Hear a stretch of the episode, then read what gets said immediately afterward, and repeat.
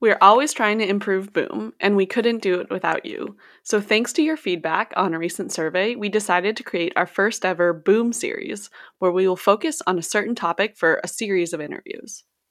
The theme of this series is mobility, accessibility, and design, and we are lucky to talk with some experts in the field.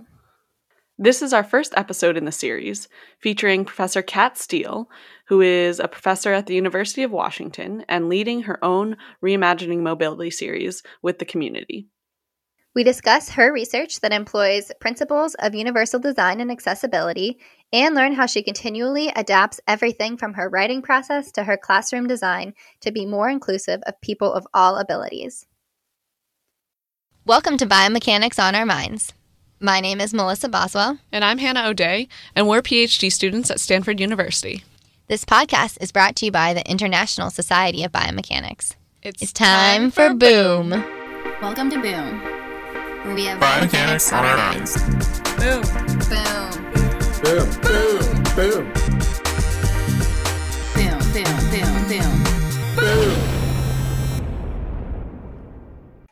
Welcome back to Boom. We're really excited to be talking with Professor Kat Steele today.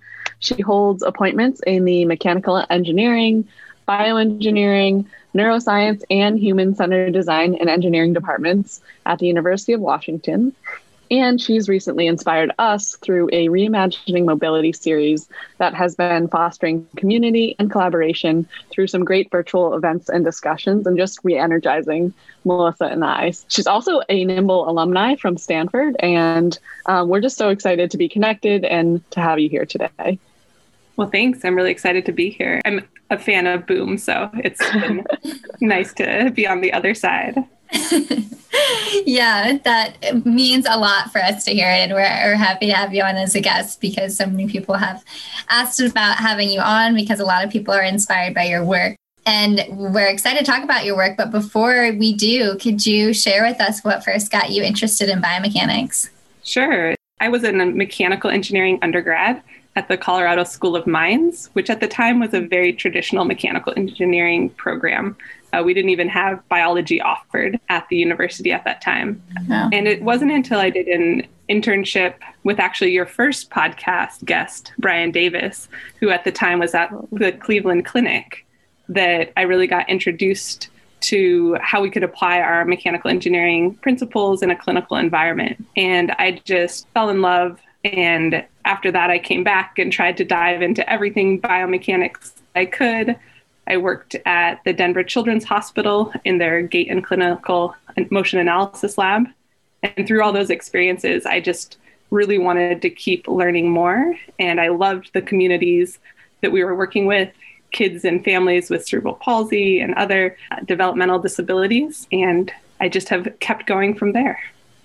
Yeah, that's amazing. Actually, it's funny that you mentioned that um, because it, it reminds me of when I was working with Brian Davis, and he, uh, I remember when he was first suggesting that I should go to grad school and suggested applying to Stanford to work with Scott Delp. And I remember him saying, You remind me of one of my former students, Kat Steele, um, and she's doing amazing things. And I, at the time, I just wasn't, I didn't really know the field very well. But in the past few years, as I've gotten to know your work better, and I just like realized what a huge compliment that was but it's funny that we both worked with him and then both went to the neuromuscular biomechanics lab at Stanford with Scott Delp. It's funny how things circle back sometimes.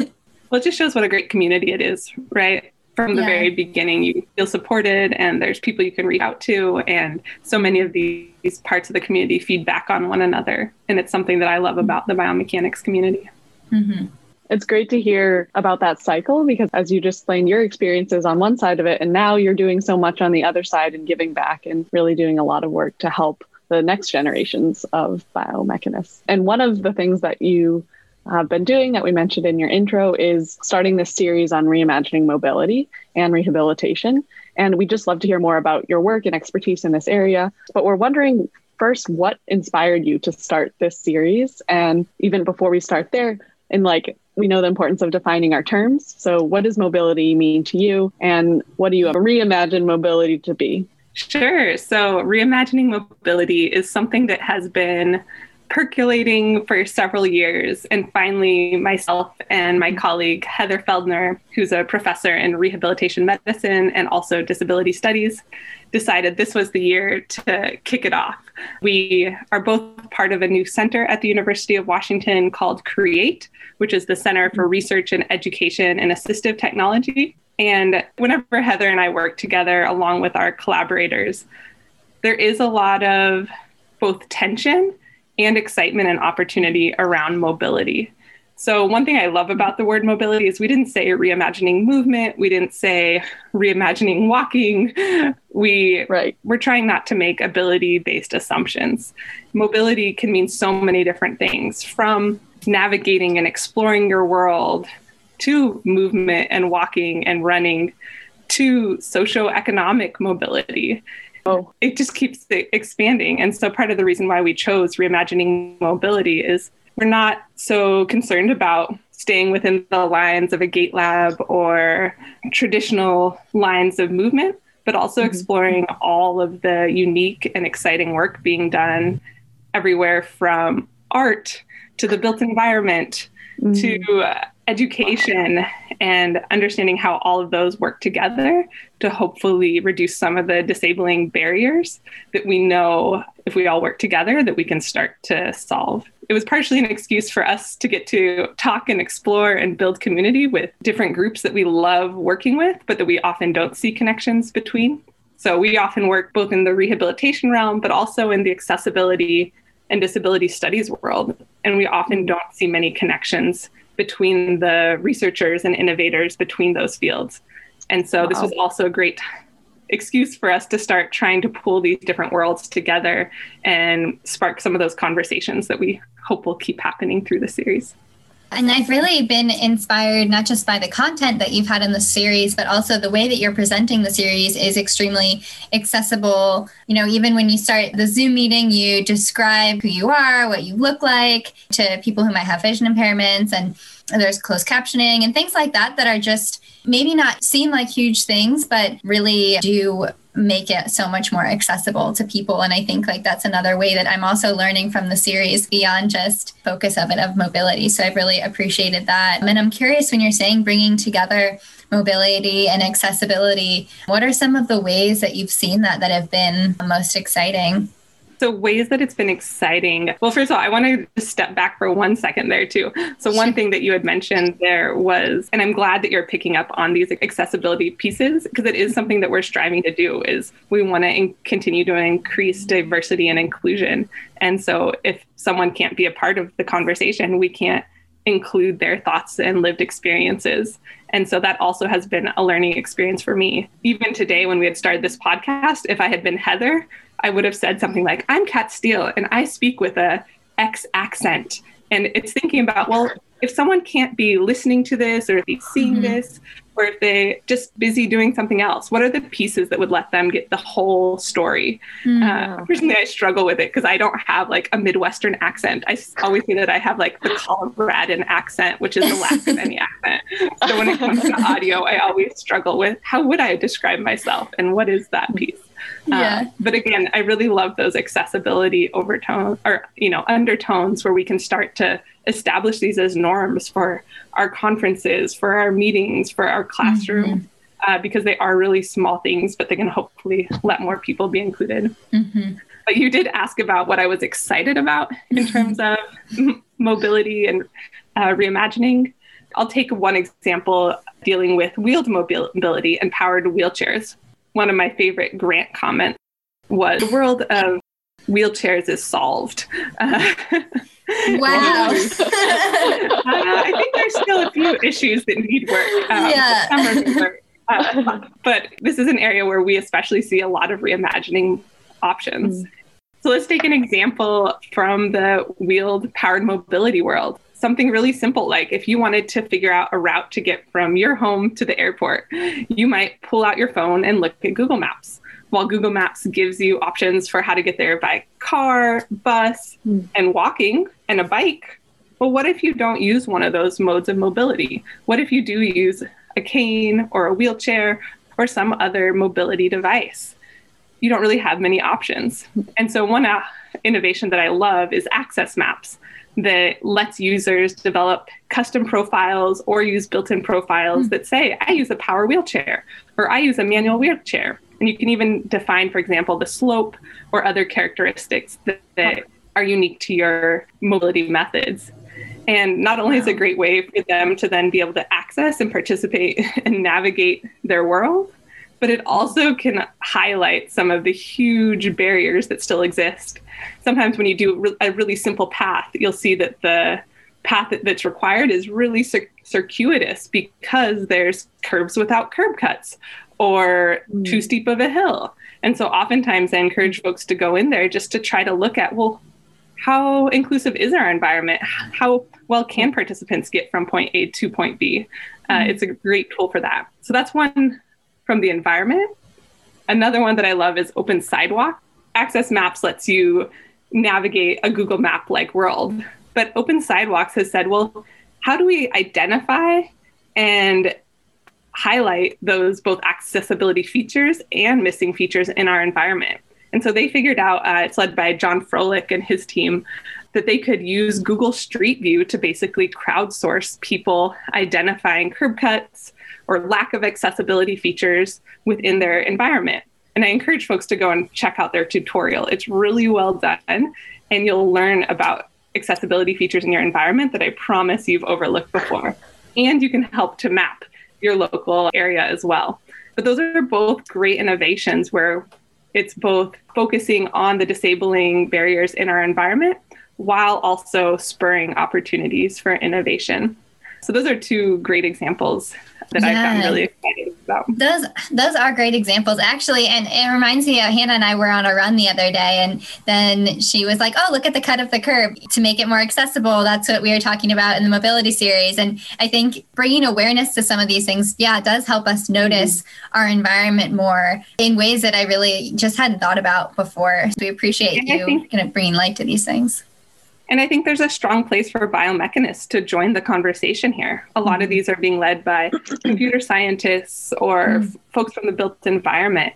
But biomechanists mm. are experts in how the human body can adapt and change and how it can explore new environments and learn. And I think a lot of that knowledge overlaid with some of these innovations could further amplify these efforts.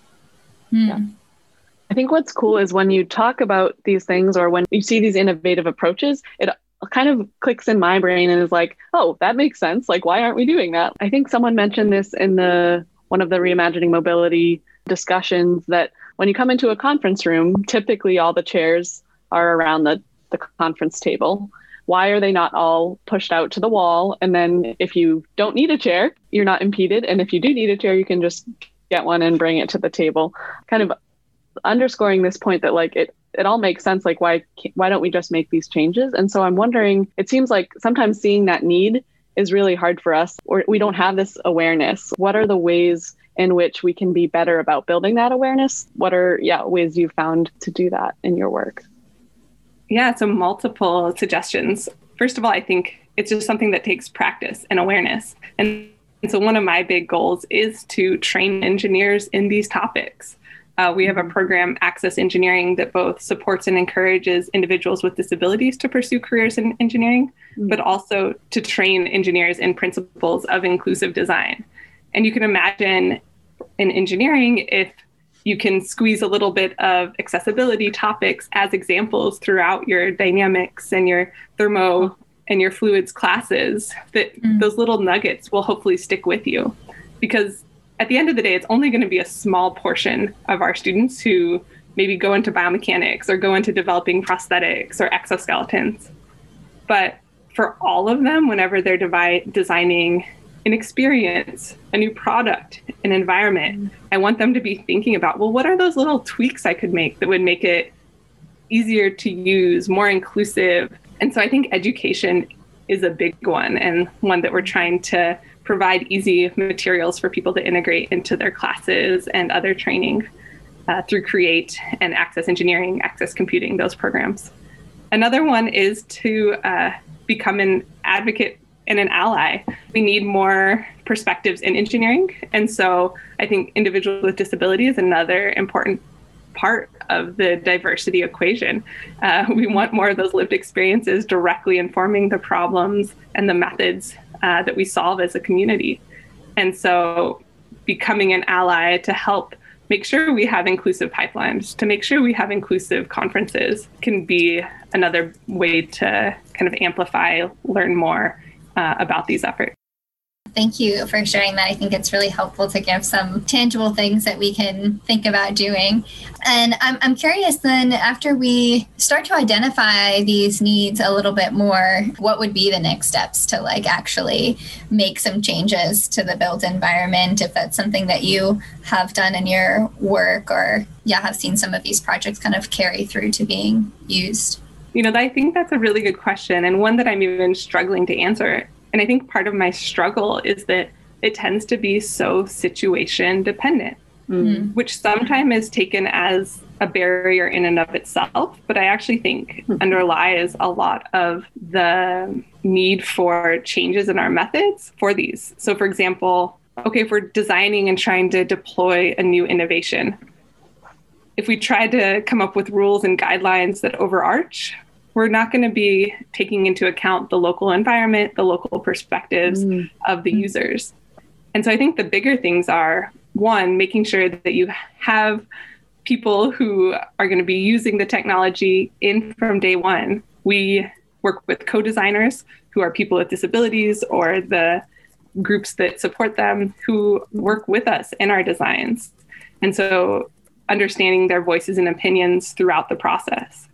I think another one is prototyping and being open to failure and reversing the process.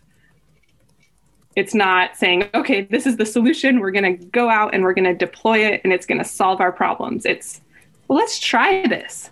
And then having the grace and the humility to say, did that work? What didn't work? What should we change? Oftentimes, there's even competing needs, and it's not until you get to that prototyping stage that, that you can really evaluate and then bring together the communities who might have competing needs together to work together to solve that. I guess just to give a concrete example of that, we were designing one of our maker spaces to be more accessible. And we had individuals who use wheelchairs come in, and things that they really liked were tables that go up and down in height, that are on wheels so that they could push them really easily wherever they mm-hmm. wanted to go. And so those were all great design suggestions. But then when we had another group of users come in who were blind and low vision, they hated that things were on wheels. Uh, they were like, I develop mental maps of the space. I like to know where things are. The fact that tables can change height and that uh, they can move to new locations. How in the world am I supposed to be able to find the laser cutter and the 3D printer? and so, you know, there you might just like throw up your hands and say, like, accessibility, universal design, what are these different things for? But that's again kind of a defeatist attitude. And the more optimistic and proactive approach is to say, okay, let's bring these groups in together. And most of the time, we can find a solution. Okay, let's have textured tape on the floor that shows the, the main pathways and routes mm-hmm. to get from one location to the other. Uh, so then we know that a table should never be blocking one of these. Let's make sure that the 3D printers are always in a given location and that there's really clear instructions about where and how things should be put back. And so I think it's more this mm-hmm. prototyping, iterating, not feeling like everything has to become overcome at once and working together as a community to overcome some of these challenges. And I think this is something that Melissa and I have like sort of discovered and been exploring is really starting with community and starting with stakeholders and figuring out the needs.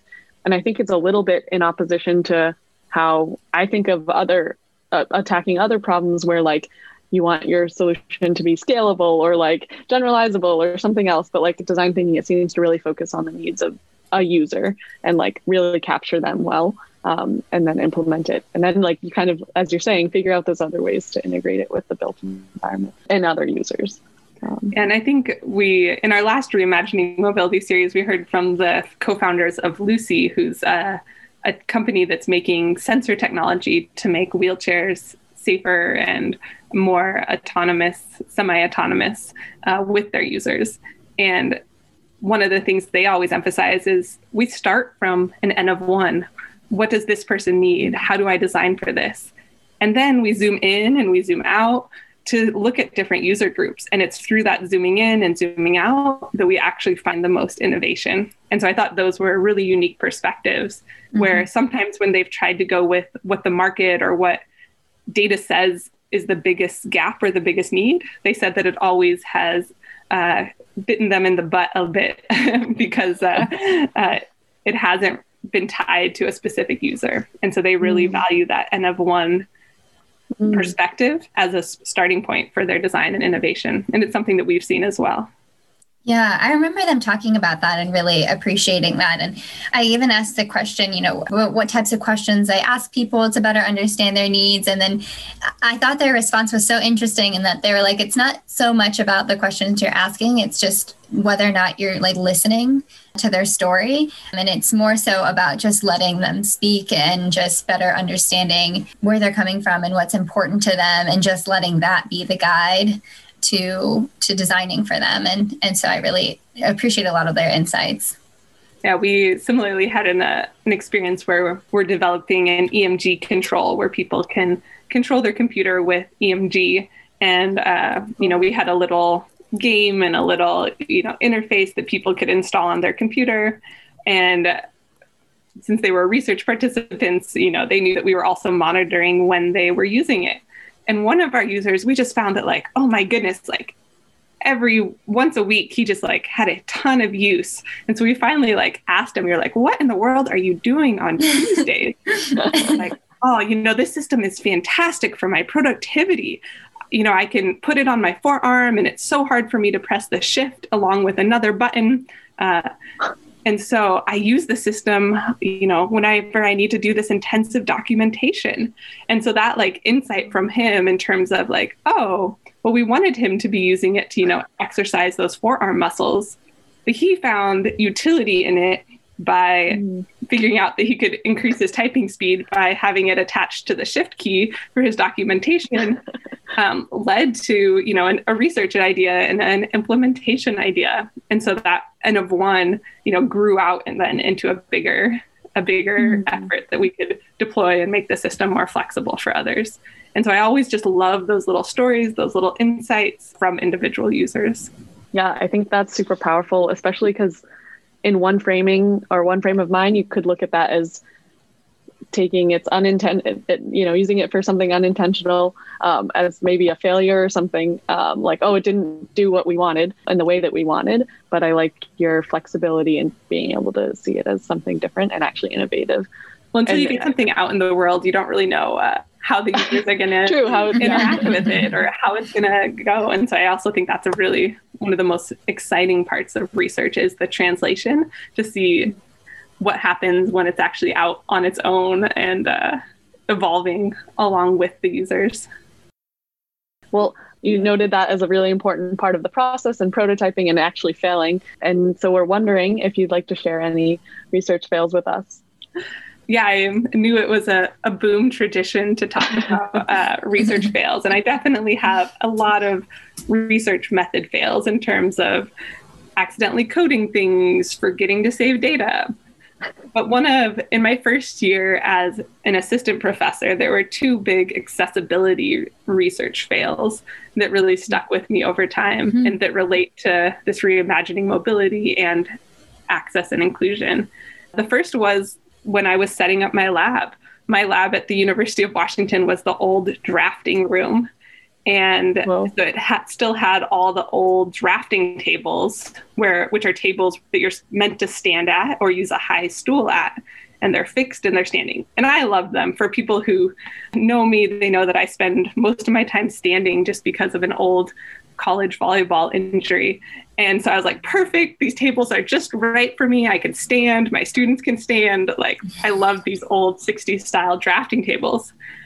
But then when we had one of our first participants come into the lab, you know, she rolled in in her wheelchair and I kind of looked around and sheepishly realized, oh, all of these tables are, you know, up above her head height. She, someone we had worked with before, and laughed at me a little bit and then pressed the button on her wheelchair to use her elevate feature, um, which, you know, saved the day in that instance but it instantly made me realize oh i need to make sure my space is accessible and inclusive as well and so now we love how cheap sit stand tables have gotten mm-hmm. and mm-hmm. building that flexibility into the space so that's the physical space but also on the digital space uh, one of the early phd students i worked with uh, she was blind or she is blind she's a fantastic researcher and when we were writing our first paper together I, you know, started going through my usual process. And I'm a very visual person. I tend to draw a lot of figures. I tend to start writing my paper with my figures.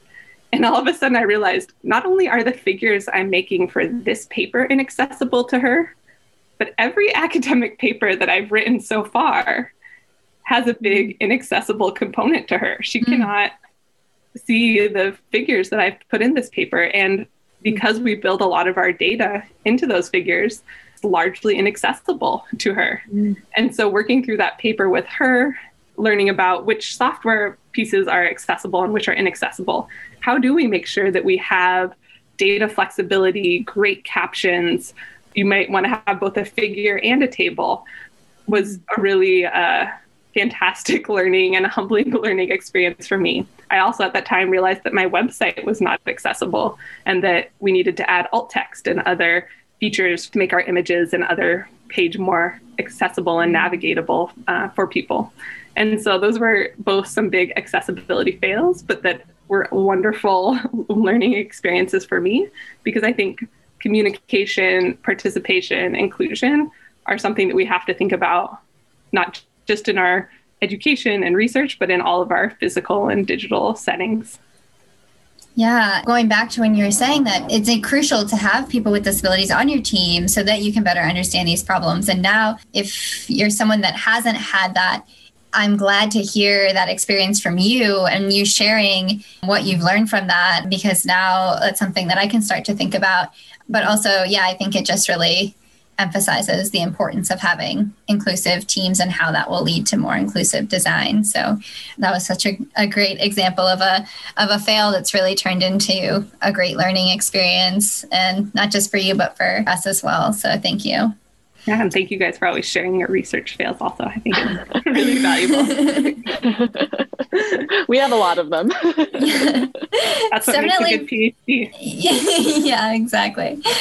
Awesome. Well, before we ask our last question, how can people learn learn more about you and your work? And even we've been talking a lot about the um, reimagining mobility series, and this is coming out later than the sign up for that. But if there's still ways to learn about that, I'm sure um, people would be really interested in that.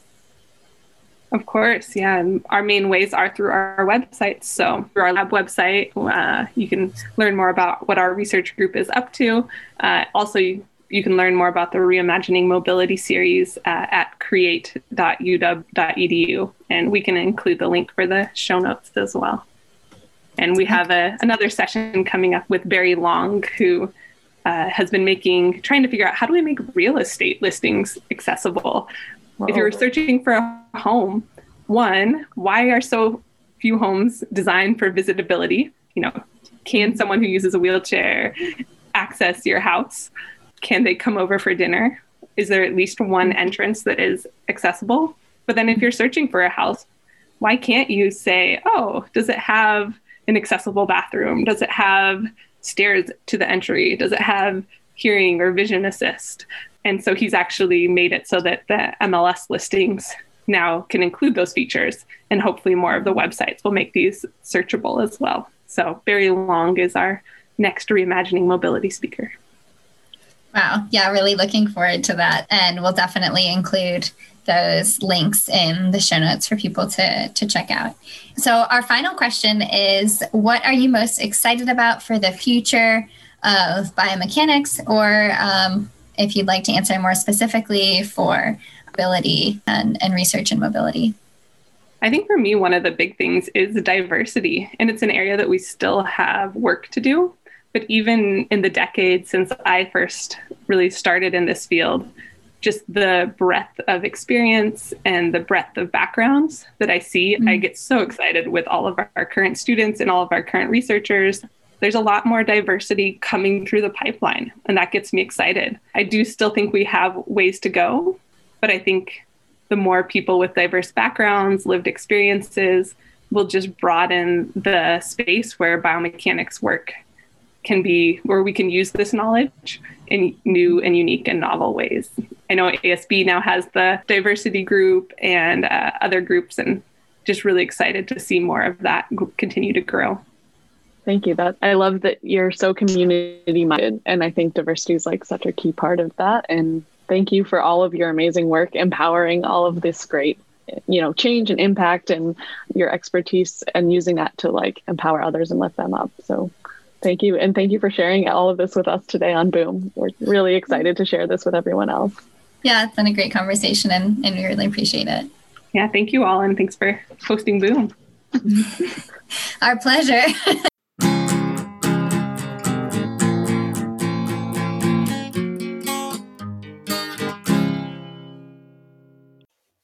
Thank you for listening to Biomechanics on Our Minds. I'm Hannah. And I'm Melissa.